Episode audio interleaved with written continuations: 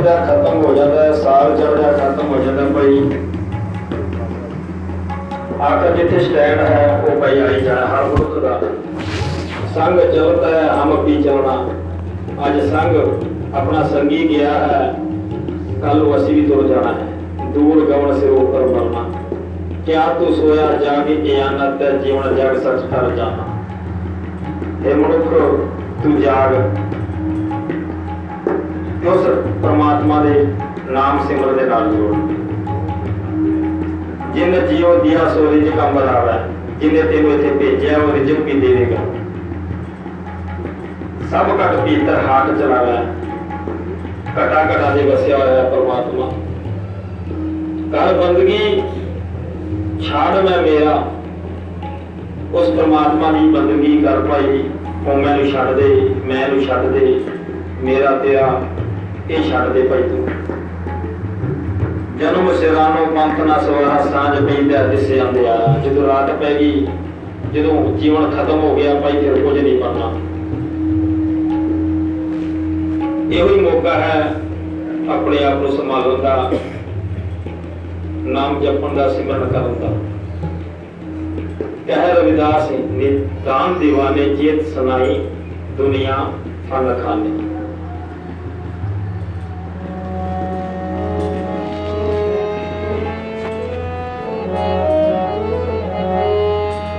ਸਾਧੂ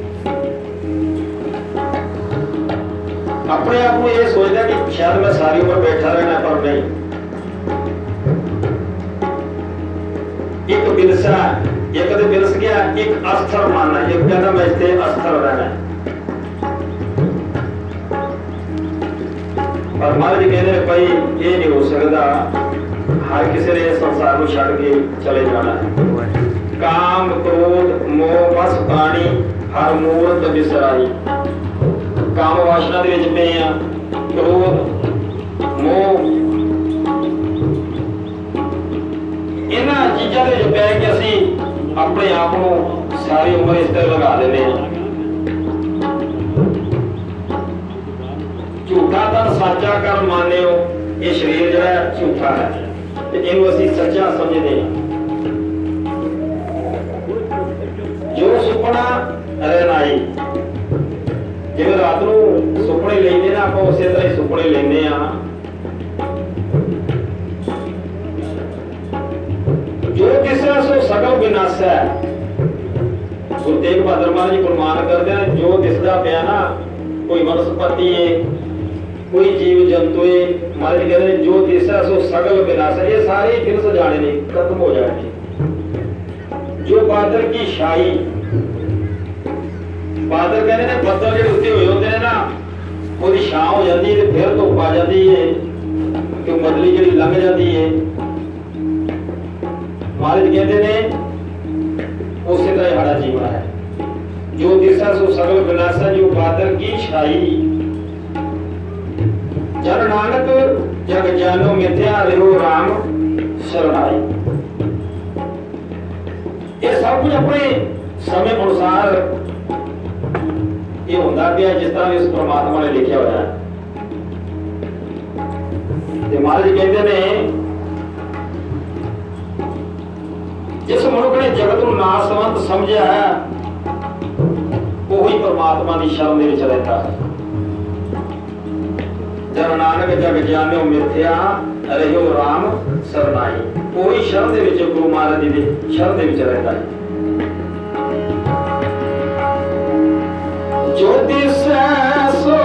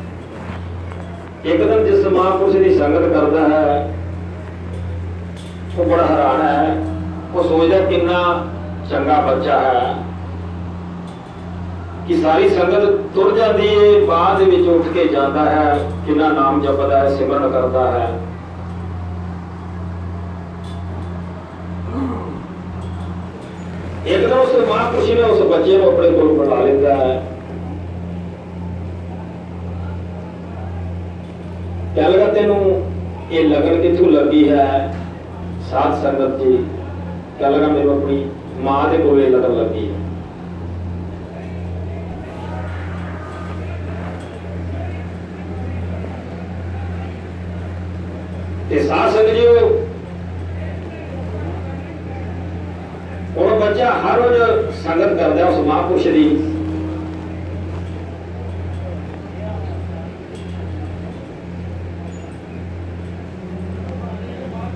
ਤੇ ਜਵਾਨ ਹੋ ਗਿਆ ਜਦੋਂ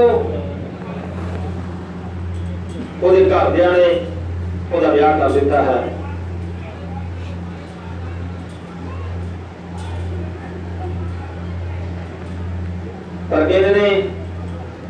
ਪਰਮਾਤਮਾ ਦਾ ਜਿਹੜਾ ਨਾਮ ਸਿਮਰਨ ਹੈ ਨਾ, ਉਹ ਤਿੰਨੇ ਅਵਸਥਾ ਦੇ ਵਿੱਚ ਬੰਦੇ ਨੂੰ ਯਾਦ ਹੋਣਾ ਚਾਹੀਦਾ ਬਾਲ ਜਵਾਨੀ ਅਤੇ ਬਿਰਧ ਬਚਪਨ ਦੇ ਵਿੱਚ ਵੀ ਉਸ ਪਰਮਾਤਮਾ ਦੇ ਨਾਲ ਬੰਦੇ ਨੂੰ ਜੁੜਨਾ ਚਾਹੀਦਾ ਹੈ ਤੇ ਜਵਾਨੀ ਦੇ ਵਿੱਚ ਵੀ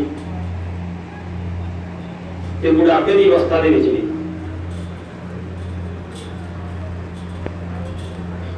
ਤੇ ਸਾਹ ਸੰਗੀ ਹੁਣ ਉਹ ਜਵਾਨ ਹੋ ਗਿਆ ਉਹਦੀ ਸ਼ਾਦੀ ਹੋ ਗਈ। ਉਹਨੇ ਸਾਧ ਸੰਗਤ ਵਿੱਚ ਜਾਣਾ।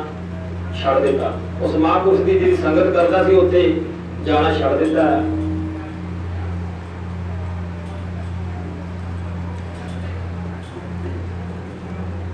ਕਾਫੀ ਸਗਾ ਸਮਾਂ ਜਦੋਂ ਲੰਘ ਗਿਆ ਸਾਧ ਸੰਗਤ ਜੀ ਉਹ ਦਾਤ ਪਿਆਰੀ ਵਿਸਰਿਆ ਦਤਾਰਾ ਦਾਤ ਪਿਆਰੀ ਹੋ ਗਈ ਨਾ, ਉਸ ਦਤਾਰੇ ਨੂੰ, ਉਸ ਪਰਮਾਤਮਾ ਨੂੰ ਵਿਸਾਰ ਦਿੱਤਾ ਹੈ।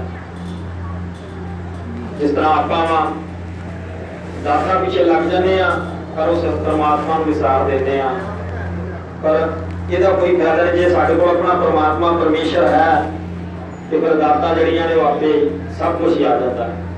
ਮਹਾਰਾਜ ਨੂੰ ਵਿਸਾਰਨਾ ਨਹੀਂ ਚਾਹੀਦਾ। ਇੱਕ ਦਿਨ ਉਹ ਮਹਾਂਪੁਰਸ਼ ਫਿਰ ਮਿਲ ਗਿਆ। ਉਸ ਨੂੰ ਕਹਿ ਲਗਾ, ਭਾਈ ਸਿੰਘਾ ਸਤ ਸੰਗਤ ਦੇ ਵਿੱਚ ਕਿਉਂ ਨਹੀਂ ਆਉਂਦਾ? ਕੀ ਗੱਲ ਹੋ ਗਈ? ਕਾਫੀ ਸਮਾਂ ਹੋ ਗਿਆ ਤੈਨੂੰ। ਕਹਿ ਲਗਾ ਮਹਾਰਾਜ, ਮਹਾਂਪੁਰਸ਼ ਜੀ, ਸਮਾਂ ਨਹੀਂ ਮਿਲਦਾ। ਥੋੜਾ ਜਿਹਾ ਵੀ ਲੇਟ ਹੋ ਜਾਵਾਂ ਤੇ ਘਰ ਵਾਲੇ ਜਿਹੜੇ ਨੇ, ਮੇਰੇ ਬੱਚੇ ਨੇ ਪਰਿਵਾਰ, ਉਹਦੇ ਰੋਟੀ ਵੀ ਨਹੀਂ ਖਾਂਦੇ, ਇੰਨਾ ਫਿਕਰ ਮੇਰਾ ਕਰਦੇ ਨੇ। ਮਹਾਂਪੁਰਸ਼ ਕਹਿਣ ਲੱਗੇ, ਇਹ ਸਭ ਝੂਠਾ ਪ੍ਰੇਮ ਹੈ ਭਾਈ।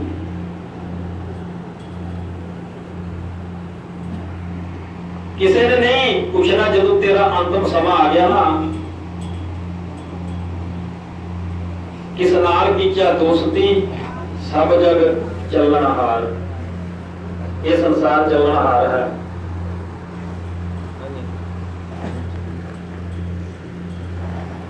ਮਹਾਂਪੁਰਸ਼ ਕਹਿ ਲਗੇ ਭਾਈ, ਸਾਰਾ ਸੰਸਾਰ ਇਹਨਾਂ ਭੁਲੇਖਿਆਂ ਦੇ ਵਿੱਚ ਪਿਆ ਹੋਇਆ ਹੈ।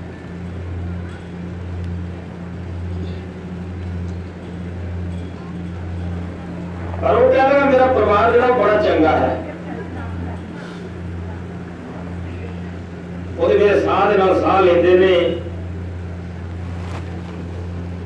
ਮਹਾਂਪੁਰਸ਼ ਕਹਿੰਦੇ ਕਿ ਜੁਗਤੀ ਤੈਨੂੰ ਮੈਂ ਦੱਸਦਾ, ਤੈਨੂੰ ਪਤਾ ਲੱਗ ਜਾਏਗਾ ਵੀ ਤੇਰਾ ਪਰਿਵਾਰ ਕਿਹੋ ਜਿਹਾ।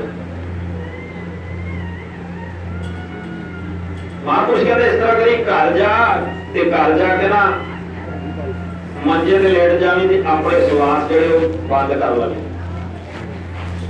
ਸਵਾਸ ਬੰਦ ਕਰਕੇ ਮੰਜੇ ਤੇ ਲੇਟ ਜਾਵੀਂ।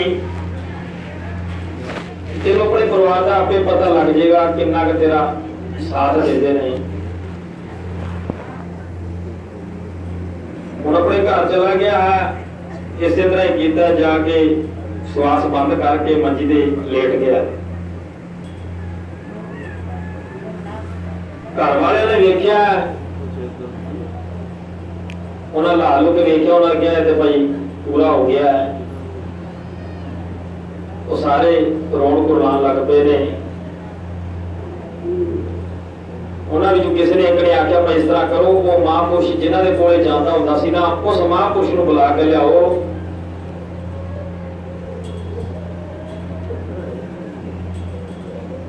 ਤੇ ਸਾਧ ਸੰਗਤ ਜੀ ਉਹ ਤਿਆਗ ਉਸ ਮਹਾਂਪੁਰਸ਼ ਨੂੰ ਬੁਲਾ ਕੇ ਲਿਆਂਦਾ ਹੈ ਜਿਹਦੀ ਸੰਗਤ ਕਰਦਾ ਹੁੰਦਾ ਸੀ। ਉਹ ਨੌਜਵਾਨ ਮਹਾਂਪੁਰਸ਼ ਆ ਗਏ ਨੇ ਉਹਨਾਂ ਪੁੱਛਿਆ ਮਹਾਂਪੁਰਸ਼ ਜੀ ਨੂੰ ਪਤਾ ਨਹੀਂ ਕੀ ਹੋ ਗਿਆ ਉੱਠਦਾ ਨਹੀਂ ਪਿਆ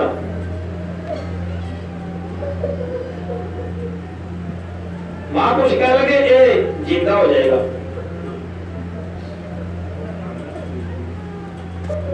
ਮਾਂ ਕਹਿੰਦੀ ਇਹ ਜੇ ਜਿੰਦਾ ਹੋ ਜਾਏਗਾ ਨਾ ਤੇ ਮੇਰੇ ਬੜੇ ਚੰਗੇ ਭਾਗ ਨੇ ਮੇਰਾ ਪੁੱਤਰ ਜਿੰਦਾ ਹੋ ਜਾਏਗਾ ਮਾਂ ਕੁਛ ਮਾਂ ਨੂੰ ਕਹਿੰਦਾ ਹੈ, ਇਸ ਕਟੋਰੇ ਦੇ ਵਿੱਚ ਪਾਣੀ ਭਰ ਕੇ ਲੈ ਕੇ ਆ ਮਾਤਾ ਭੱਜ ਕੇ ਗਈ ਹੈ ਕਟੋਰੇ ਵਿੱਚ ਪਾਣੀ ਲੈ ਕੇ ਆ ਗਈ ਹੈ। ਮਾਂ ਕੁਛ ਕਹਿੰਦਾ ਜਿਹੜਾ ਕਟੋਰੇ ਦੇ ਵਿੱਚ ਪਾਣੀ ਪੀਏਗਾ ਨਾ ਉਹ ਤੇ ਮਰ ਜਾਏਗਾ ਤੇ ਇਹ ਜਿੰਦਾ ਹੋ ਜਾਏਗਾ।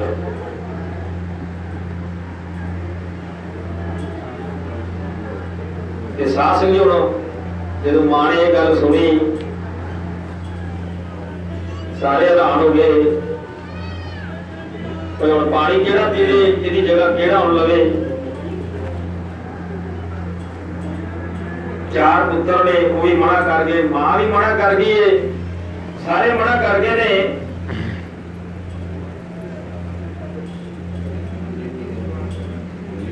ਸੰਬੰਧੀ ਹਰ ਕੋਈ ਮਨਾ ਕਰ ਗਿਆ। ਤੇ ਉਹਨੂੰ ਗਿਆ ਉਹ ਵੀ ਮਨਾ ਕਰ ਗਿਆ। ਹੁਣ ਮਹਾਂਪੁਰਸ਼ ਕਹਿਣ ਲੱਗੇ, ਭਾਈ, ਉਸ ਨੌਜਵਾਨ ਨੂੰ ਜਿਹੜਾ ਸਾਹ ਬੰਦ ਕਰਕੇ ਲੰਮਾ ਪਿਆ, ਉਹਨੂੰ ਕਹਿਣ ਲੱਗੇ, ਭਾਈ, ਉੱਠ ਪੈ ਖੜਾ ਹੋ ਜਾ। ਕਹਿਣ ਲੱਗਾ, ਦੇਖ ਲੈ ਕੀ ਹਾਲ ਹੈ ਇਹਨਾਂ ਦਾ। ਜਿਨ੍ਹਾਂ ਵਾਸਤੇ ਤੂੰ ਪ੍ਰਭੂ ਨੂੰ ਛੱਡ ਦਿੱਤਾ ਹੈ ਇਹ ਕਿੰਨਾ ਕੁ ਤੈਨੂੰ ਪ੍ਰੇਮ ਕਰਦੇ ਪਏ ਨੇ ਦੀਨ ਗਵਾਇਆ ਦੁਨੀ ਸਿਓ ਦੁਨੀ ਨਾ ਚਾਲੀ। ਤੂੰ ਪਰਮਾਤਮਾ ਦੇ ਦਰ ਤੇ ਜਾਣਾ ਛੱਡ ਦਿੱਤਾ ਇਹਨਾਂ ਵਾਸਤੇ। ਅੱਜ ਉਹਦੀਆਂ ਅੱਖਾਂ ਖੁੱਲ ਗਈਆਂ। ਉਸ ਮਹਾਂਪੁਰਸ਼ ਦੇ ਅੱਗੇ ਹੱਥ ਜੋੜ ਕੇ ਖੜਾ ਹੋ ਗਿਆ, ਕਹਿਣ ਲੱਗਾ ਮਹਾਂਪੁਰਸ਼ ਜੀ, ਅੱਜ ਤੋਂ ਬਾਅਦ ਮੈਂ ਉਹਨੀ ਛੁੱਟੀ ਕਰਾਂਗਾ ਹਰ ਹਰ ਰੋਜ਼ ਤੁਹਾਡੇ ਦਰ ਦੇ ਉੱਤੇ ਆ ਕੇ ਨਾਮ ਸਿਮਰਨ ਕਰਾਂਗਾ ਸਤ ਸੰਗਤ ਕਰਾਂਗਾ ਸਤ ਸੰਗਤ ਕਹਿੰਦੇ ਜਿੱਥੇ ਸਚਾਈ ਹੁੰਦੀ ਹੈ ਸੱਚ ਖੰਡ ਵਸੈ ਨਿਰੰਕਾਰ ਜਿੱਥੇ ਨਿਰੰਕਾਰ ਹੋਵੇ ਉੱਥੇ ਸੱਚਖੰਡ ਹੁੰਦਾ ਹੈ ਤੇ ਧੰਨ ਧੰਨ ਸ਼੍ਰੀ ਗੁਰੂ ਗ੍ਰੰਥ ਸਾਹਿਬ ਮਹਾਰਾਜ ਜੀ ਨਿਰੰਕਾਰ ਨੇ ਇਹ ਸੱਚਖੰਡ ਹੈ ਜਿਹਦੇ ਕੋਲ ਆਪਾਂ ਬੈਠੇ ਹਾਂ ਇਹਦੇ ਝੂਠ ਨਿੰਦਾ ਚੁਗਲੀ ਇਹ ਛੱਡ ਕੇ ਆਪਾਂ ਸਾਰਾ ਕੁਝ ਬਾਹਰ ਬਥੇਰ ਗੁਰਮਾਨ ਦੇ ਵਜੂਦ ਦੇ ਵਿੱਚ ਆਨੇ ਹਾਂ ਇਹ ਸਤ ਸੰਗਤ ਹੈ ਤੇ ਸਤ ਦੀ ਗੱਲ ਹੁੰਦੀ ਹੈ। ਹਉਮੈ ਨਾਵੈ ਨਾਲ ਵਿਰੋਧ ਹੈ, ਦੋਏ ਨਾ ਵਸੇ ਇੱਕ ਥਾਂ ਹੀ। ਹਉਮੈ ਤੇ ਨਾਮ ਦੋਵੇਂ ਇੱਕ ਥਾਂ ਨਹੀਂ ਵਸਦੇ। ਜੇ ਅੰਦਰ ਬੰਦੇ ਦੇ ਹੰਕਾਰ ਹੈ, ਉੱਥੇ ਨਾਮ ਨਹੀਂ ਵਸਦਾ।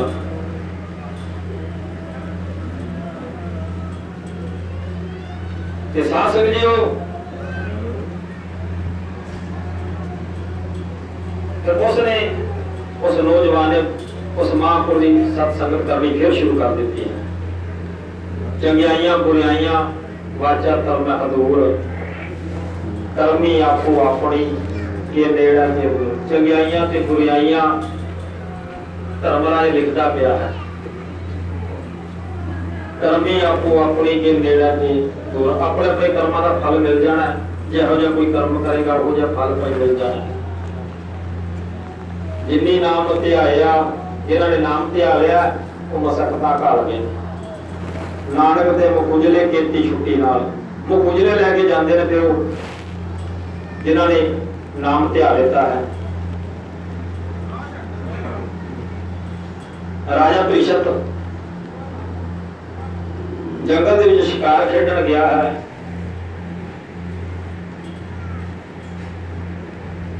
ਤੇ ਰਿਸ਼ੀ ਨੂੰ ਪੁੱਛਿਆ ਇੱਕ ਰਿਸ਼ੀ ਭਗਤੀ ਦੇ ਵਿੱਚ ਬੈਠਾ ਹੈ। ਉਹਨੂੰ ਰਾਜੇ ਪ੍ਰੀਸ਼ਤ ਨੇ ਜਾ ਕੇ ਪੁੱਛਿਆ ਕਿ ਜੇ ਤੂੰ ਇੱਕ ਹੀਰਾ ਲੰਘ ਗਿਆ ਹੈ ਪਰ ਉਹ ਆਪਣੀ ਭਗਤੀ ਦੇ ਵਿੱਚ ਲੀਨ ਹੈ। ਬੋਲਿਆ ਨਹੀਂ। ਉਹਦੇ ਗਲ ਦੇ ਵਿੱਚ ਮਰਿਆ ਸੱਪ ਪਾ ਦਿੱਤਾ ਹੈ। ਉਸ ਰਿਸ਼ੀ ਦੇ ਗਲ ਦੇ ਵਿੱਚ ਜੋ ਸੱਪ ਪਾਤਾ, ਉਹਦਾ ਚੇਲਾ ਆ ਗਿਆ ਜਦੋਂ ਉਹਨੇ ਆ ਕੇ ਮਰਿਆ ਸੱਪ ਗਲ ਦੇ ਵਿੱਚ ਵੇਖਿਆ ਹੈ ਉਹਨੂੰ ਗੁੱਸਾ ਆ ਗਿਆ। ਉਹਨੇ ਸ਼ਰਾਪ ਦੇ ਦਿੱਤਾ ਕਿ ਉਹਦੀ ਸੱਤਾ ਦਿਨਾਂ ਦੇ ਵਿੱਚ ਮੌਤ ਹੋ ਜਾਏਗੀ, ਜਿਹਦੇ ਮੇਰੇ ਗੁਰੂ ਦੇ ਗਲ ਦੇ ਵਿੱਚ ਸੱਪ ਪਾ ਦਿੱਤਾ ਮਰਿਆ ਹੋਇਆ। ਇਹ ਸਾਰਾ ਕੋਈ ਕਲਯੁਗ ਨੇ ਕਰਵਾ ਦਿੱਤਾ ਹੈ। ਜਦੋਂ ਹੋਣੀ ਆ ਜਾਵੇ, ਉਹ ਫਿਰ ਟਲਦੀ ਨਹੀਂ।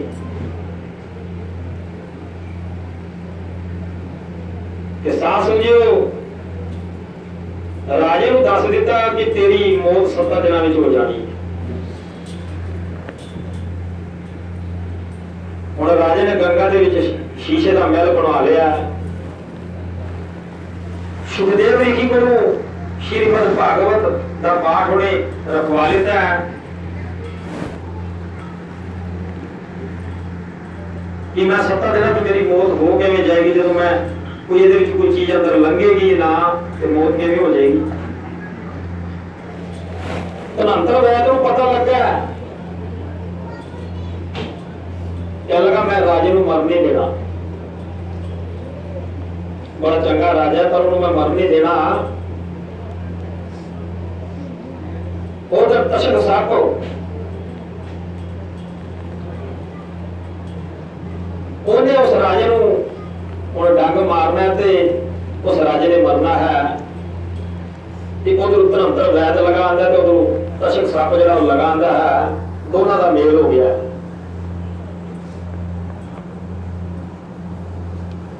ਤੇ ਅੰਤਰ ਵੈਦ ਕਹਿੰਦਾ ਮੈਂ ਬਚਾਉਣ ਚੱਲਿਆ। ਤਸ਼ਕ ਸੱਪ ਕਹਿੰਦਾ ਮੈਂ ਮਾਰਨ ਚੱਲਿਆ ਹਾਂ।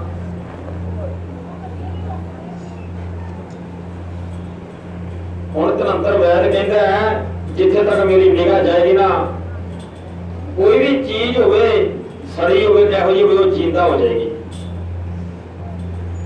ਇੰਨੀ ਤਾਕਤ ਹੈ ਉਸ ਤਨੰਤਰ ਵੈਦ ਦੇ ਵਿੱਚ। ਉਹਨੇ ਆਪਣੀ ਸ਼ਕਤੀ ਦੇ ਨਾਲ ਇੱਕ ਬੋੜ ਨੂੰ ਸਵਾਹ ਕਰ ਦਿੱਤਾ ਹੈ। ਉਸ ਸੱਪ ਨੇ ਬੋੜ ਨੂੰ ਸਵਾਹ ਕਰ ਦਿੱਤਾ ਹੈ ਤੇ ਵੈਦ ਨੇ ਉਹਨੂੰ ਫਿਰ ਹਰਿਆ ਭਰਿਆ ਕਰਤਾ ਉਸ ਬੋੜ ਨੂੰ। ਇੰਨੀ ਸ਼ਕਤੀ ਹੈ ਉਸ ਵੈਦ ਦੇ ਵਿੱਚ।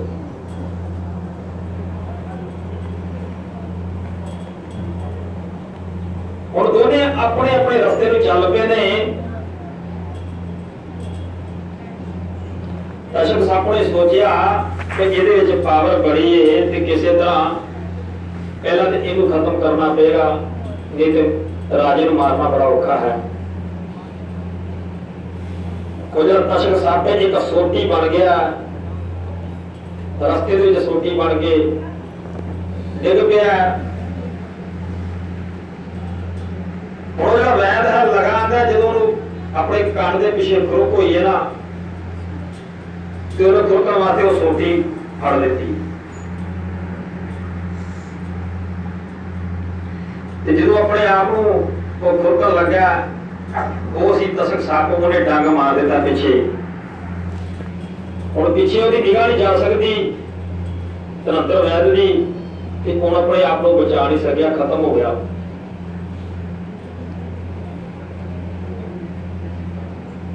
ਮਾਲੀ ਬਾਗ ਦੇ ਵਿੱਚ ਫੁੱਲ ਲੈਣ ਗਿਆ ਹੈ ਤੇ ਜਿਹੜਾ ਦਸ਼ਕ ਸਾਪੇ, ਉਹ ਕੀੜੀ ਬਣ ਗਿਆ ਹੈ। ਨਿੱਕਾ ਜਿਹਾ ਰੂਪ ਧਾਰ ਕੇ ਉਸ ਫੁੱਲ ਦੇ ਵਿੱਚ ਬਹਿ ਗਿਆ। ਹੁਣ ਜਿਹੜਾ ਮਾਲੀ ਹੈ ਇਹੋ ਫੁੱਲ ਉਹਨੇ ਮਹਿਲ ਦੇ ਵਿੱਚ ਪਹੁੰਚਾ ਦਿੱਤੇ ਸੁਖਦੇਵ ਰਿਖੀ ਨੇ ਕਥਾ ਦਾ ਭੋਗ ਪਾ ਕੇ ਰਾਜੇ ਨੂੰ ਫੁੱਲਾਂ ਦਾ ਪ੍ਰਸ਼ਾਦ ਦਿੱਤਾ ਹੈ। ਤੇ ਜਦੋਂ ਉਹਨਾਂ ਫੁੱਲਾਂ ਨੂੰ ਰਾਜੇ ਨੇ ਸੁੰਘਿਆ, ਸੁੰਘਦੇ ਸਾਰੀ ਉਹ ਜਿਹੜਾ ਅਸ਼ਕ ਸਾਹਿਬ ਕੋਲ ਡਾਂਗਾ ਮਾਰ ਦਿੱਤਾ ਕਿ ਰਾਜਾ ਖਤਮ ਹੋ ਗਿਆ। ਤੇ ਸਾਹ ਸਮਝਿਓ ਉਹ 7 ਦਿਨਾਂ ਦੇ ਅੰਦਰ ਅੰਦਰ ਹੀ ਜਿਹੜਾ ਸਮਾਂ ਨੂੰ ਮਿਲਿਆ ਦਾ ਸੀ, ਉਹ 7 ਦਿਨਾਂ ਦੇ ਅੰਦਰ ਅੰਦਰ ਸਾਹ ਸਮਝਿਓ ਖਤਮ ਹੋ ਗਿਆ। ਜਿਹੜਾ ਸਮਾਂ ਹੈ ਤੇ ਹੋਣੀ ਹੈ ਸਾਹ ਸੰਗੀ ਉਹ ਨਹੀਂ ਟਲਦੀ ਇਹਦੇ ਪਤਾ ਨਹੀਂ ਕਿੱਥੇ ਜਾ ਕੇ ਬੰਦੇ ਨੂੰ ਘੇਰ ਲੈਣਾ ਹੈ? ਜਦੋਂ ਸਮਾਂ ਆ ਗਿਆ, ਉਹ ਫਿਰ ਟਲਦਾ ਨਹੀਂ।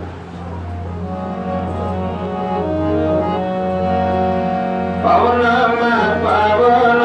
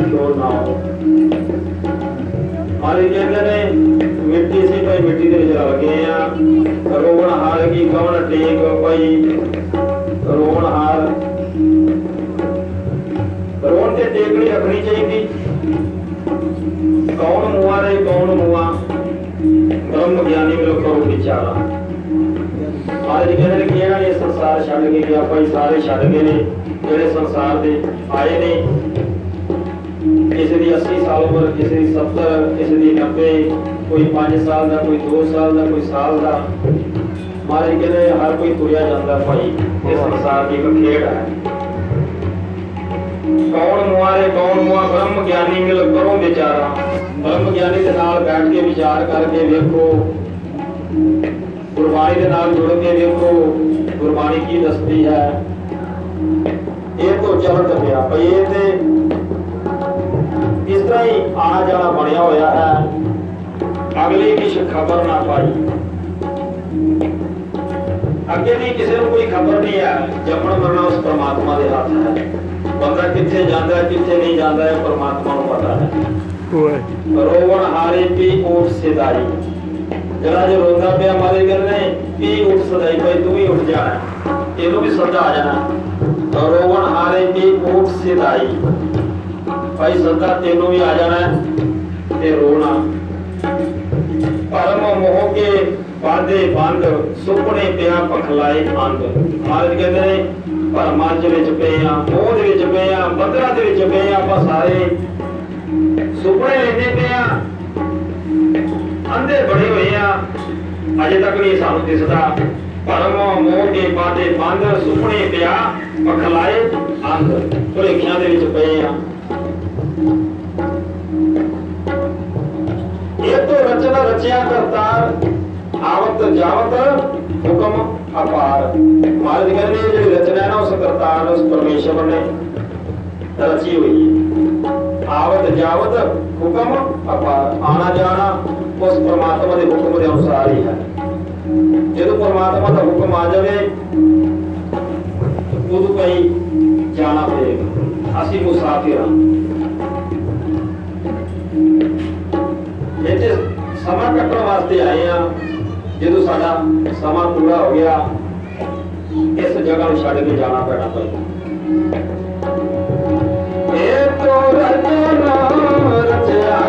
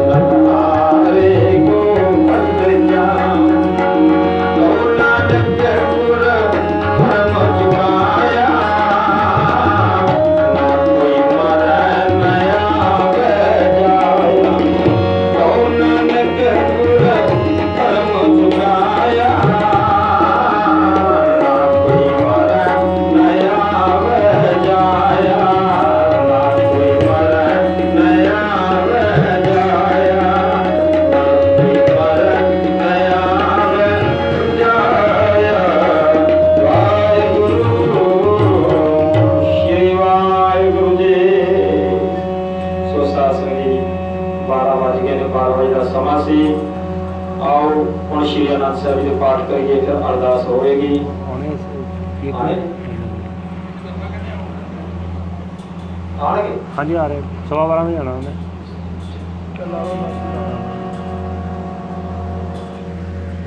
ਸੋ, ਮੋਲੀ ਸਾਹਿਬ ਤੋਂ ਜੋ ਜਥਾ ਅੱਜ ਤੱਕ ਪਹੁੰਚਿਆ ਨਹੀਂ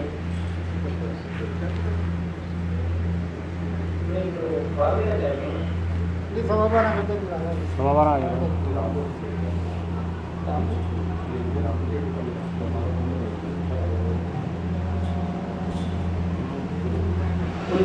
ਆਹ ਤਾਂ ਕੋਈ ਗੱਲ ਨਹੀਂ। ਅਸੀਂ ਲੱਗੇ ਹਾਂ ਜਦੋਂ ਤੱਕ ਜਦੋਂ ਆ ਜਾਣਗੇ ਵੀ ਛੱਡ ਦਾਂਗੇ ਜਦੋਂ ਹੁਕਮ ਹੋਵੇਗਾ ਉਹ ਵੀ ਛੱਡ ਜਾਵਾਂਗੇ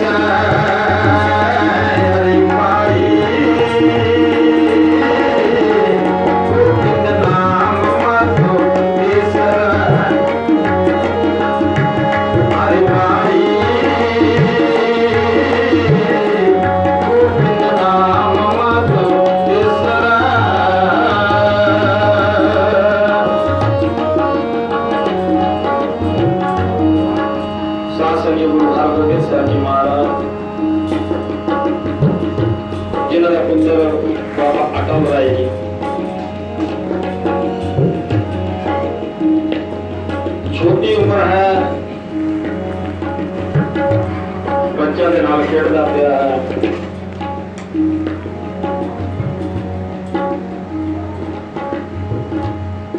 ਜਦੋਂ ਖੇਡ ਦਾ ਸਮਾਂ ਸਮਾਪਤ ਹੋ ਗਿਆ ਹੈ, ਇਹ ਕਹਾਣੀ ਦੇ ਸਿਰਵਾਰੀ ਰਹਿ ਗਈ ਹੈ।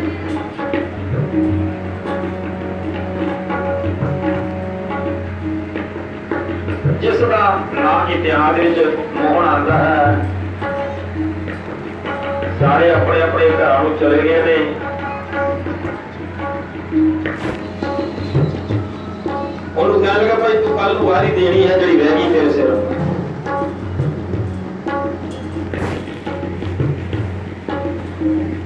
ਦਿਨ ਚੜਿਆ, ਸਾਰੇ ਹਾਣੀ ਖੇਡਣ ਵਾਸਤੇ ਫਿਰ ਉੱਥੇ ਆ ਗਏ ਨੇ।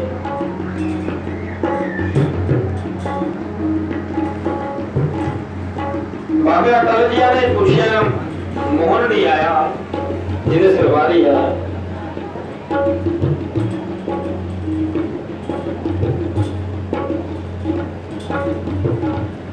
ਹਾਣੀ ਕਹਿਣ ਲੱਗੇ। ਉਹਦੀ ਰਾਤ ਮੌਤ ਹੋ ਗਈ। ਹੈ ਬਾਬਾ ਟਲਦਾ ਜੀ ਕਹਿਣ ਲੱਗੇ, ਉਹ ਬਹਾਨਾ ਕਰਦਾ ਪਿਆ। ਮੌਤ ਨਹੀਂ ਹੋਈ, ਉਹ ਬਹਾਨਾ ਕਰਦਾ ਪਿਆ। ਵਾਰੀ ਦੇਣ ਦਾ ਮਨ ਨਹੀਂ ਆਇਆ। ਕਿਉਂ ਨੇ ਵਾਰੀ ਦੇਣੀ ਸੀ? ਐਸ ਕਰਕੇ ਉਹ ਬਹਾਨਾ ਕਰਕੇ ਆਇਆ ਨਹੀਂ। ਬਾਬਾ ਅਟਲ ਜੀ ਦੇ ਹੱਥ ਦੇ ਵਿੱਚ ਇੱਕ ਡੰਡਾ ਸੀ।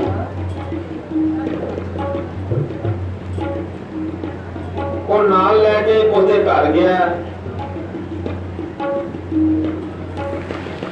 ਜਾ ਕੇ ਕਿਹਾ ਉਹ ਭਾਈ ਮੋਹਨ, ਵਾਰੀ ਦੇ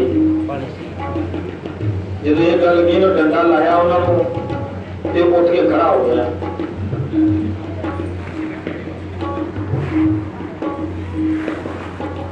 ਉਹਦੇ ਸਵਾਸ ਵਾਪਸ ਆ ਗਏ ਨੇ, ਜਿੰਦਾ ਹੋ ਗਿਆ। ਸਾਰੇ ਅੰਮ੍ਰਿਤਸਰ ਦੇ ਵਿੱਚ ਗੱਲ ਚੱਲ ਗਈ ਕਿ ਜਿਹੋ ਜਿਹਾ ਪਿਓ ਸੀ, ਉਹੋ ਜਿਹਾ ਹੀ ਪੁੱਤਰ ਹੈ। ਸੋ ਦਾਸੀ ਦੀ ਜਮਾ ਦਾ ਜਾਚਕ ਹੈ। ਸੋ 10 ਮਿੰਟ ਵਾਸਤੇ ਸਾਡੇ ਭਾਈ ਸਾਹਿਬ ਬੈਠੇ ਨੇ, ਇਹਨਾਂ ਨੂੰ ਸਮਾਂ ਦਿੱਤਾ ਜਾਏਗਾ। ਗੁਰਬਾਣੀ ਪੜ੍ਹਦੇ ਆ ਸੇਵਾ ਕਰਦੇ ਆ ਕਈ ਪ੍ਰਕਾਰ ਦੀਆਂ ਪੁੱਲਾਂ ਚੁੱਕਾਂ ਹੋ ਜਾਂਦੀਆਂ ਹਨ। ਸਾਧ ਸੰਗਤ ਜੀ ਧੰਨ ਸ੍ਰੀ ਗੁਰੂ ਗ੍ਰੰਥ ਸਾਹਿਬ ਜੀ ਮਹਾਰਾਜ ਬਖਸ਼ਣ ਜੋ ਵਾਂਸ ਬਖਸ਼ਣਾ ਜੀ। ਭੁੱਲਾਂ ਕਰਦੇ ਦੀ ਖਿਮਾ ਕਰਨਾ ਫਤਿਹ ਬੁਲਾ ਜੀ ਵਾਹਿਗੁਰੂ ਜੀ ਕਾ ਖਾਲਸਾ। ਵਾਹਿਗੁਰੂ ਜੀ ਕੀ ਫਤਿਹ